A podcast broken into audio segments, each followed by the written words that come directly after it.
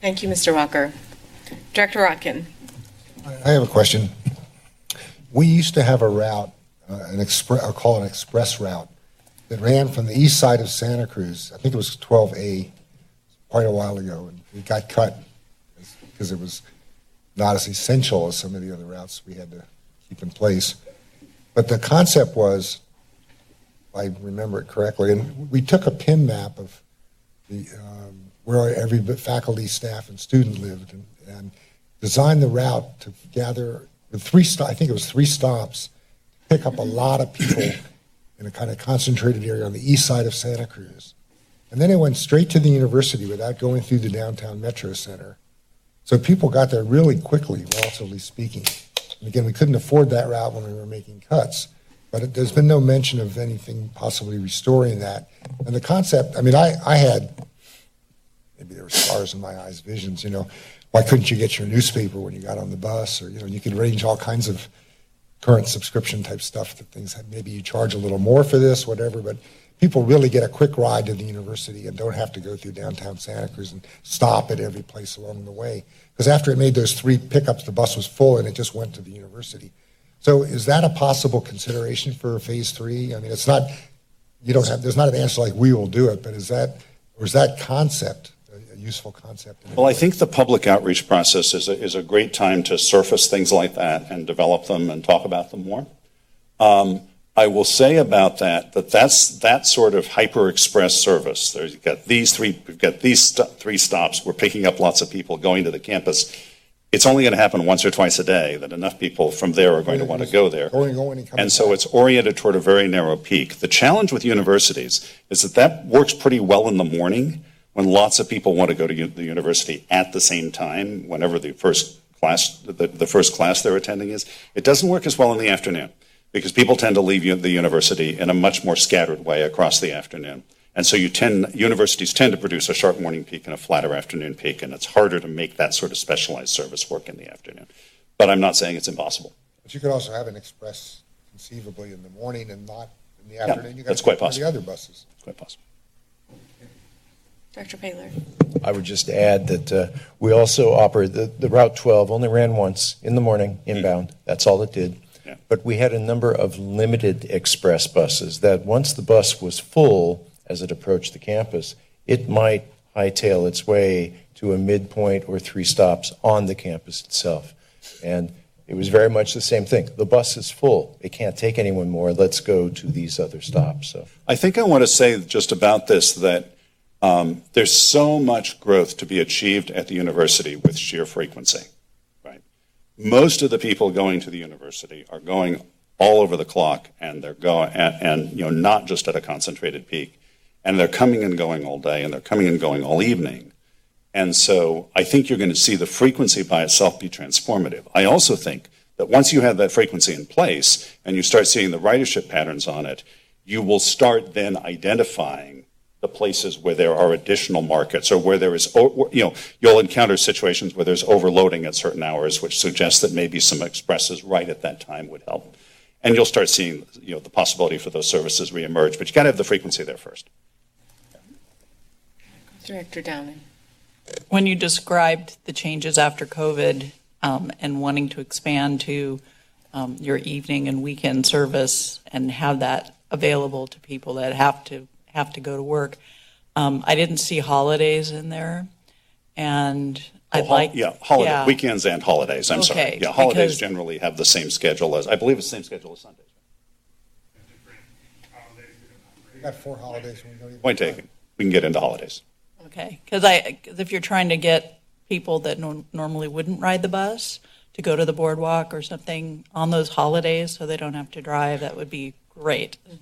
Good point. We'll take on, Um, we'll, we'll take on a discussion of that. The other, uh, the other, just the note for for uh, Route 55, which I know we'll, we'll visit. It's um, the way it runs and doesn't run. It is currently the only bus that goes through Capitola Village, and um, I'd really like to, us to look to see who's actually going to Capitola Village when we look at service to Capitola Village, because I don't think it's people necessarily from La Selva Beach.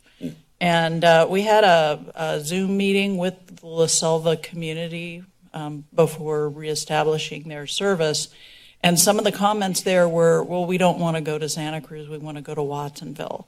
So I think you need to look, as Watsonville's growing, more people from mid-county are going that way um, to do their business because of some of the traffic problems and because there's more available in Watsonville. So I just want us to keep that in mind. It's not just in Watsonville, but to Watsonville, um, service that way. Okay. Uh, So I understand that uh, Phase Two is improvements over the course, course of 2024 as the resources become available, the operators, the funding. Um, But I'm wondering for Phase Three, do we have a goal for when that would begin? Or do we start implementation just once Phase Two is complete, whenever that may be? I think you should think of phase three as basically sort of the next tier in a list of priorities, and that no one can really predict at this point exactly when, at what date you'll get to a particular point on that list. Just whenever Phase Two is done? Yeah. That's what we'll move, okay, thank you. Director Henderson. Couple things. Um, looks like 61 is a, s- is it 61? 61 is a circulator between Cabrillo and Watsonville, correct? Yeah, it's the eastern half of what is called Route One in phase one. Okay, so it doesn't continue on.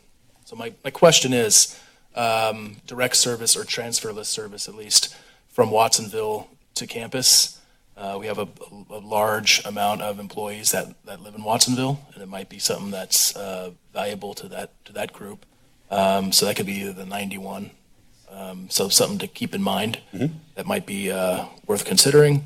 Um, additionally, there's no west gate entrance or uh, access to the campus. They're not using the west gate at all uh, anymore, it seems, with this concept.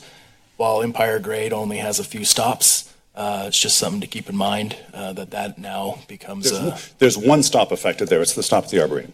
right And- northbound, and southbound. th- That's the only stop on that segment. That stop is um, walkable from Western, which would be the nearest stop with frequent service. Again, I'm a botany geek. I go to the Arboretum. It's not ideal for me, but it's, it's, um, it seemed, uh, and this obviously is something that Yeah. you at the university are going to work out with Metro and have a chance to work through exactly how this works. Yep. Um, and then just to go back to the the concept of a of a stop on campus and how you would say, you know, stuff happens on the street and it's an opportunity to catch up. Are you saying that if stuff were to happen between the Capitola Mall and campus, that the stop would then be skipped in order to catch up? No. How do you No. how do you What I'm saying how do you is catch up? that, I mean, the service is what it is. It goes down, the it goes down the road. But I'm saying that the furthest, the further it has been going, the less reliable it's going to be, uh, the further it's been going since its last break. And that's why, if you want service to flow east across the city from the campus to the east side of Santa Cruz and Capitola, it has to be able to, that service has to be able to take a break on the campus. That's all I'm saying.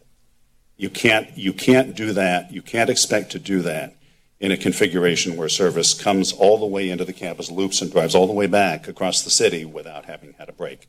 That ser, that returning service will become very unreliable because it's been It's going shorter- for it's a so Shorter long. break.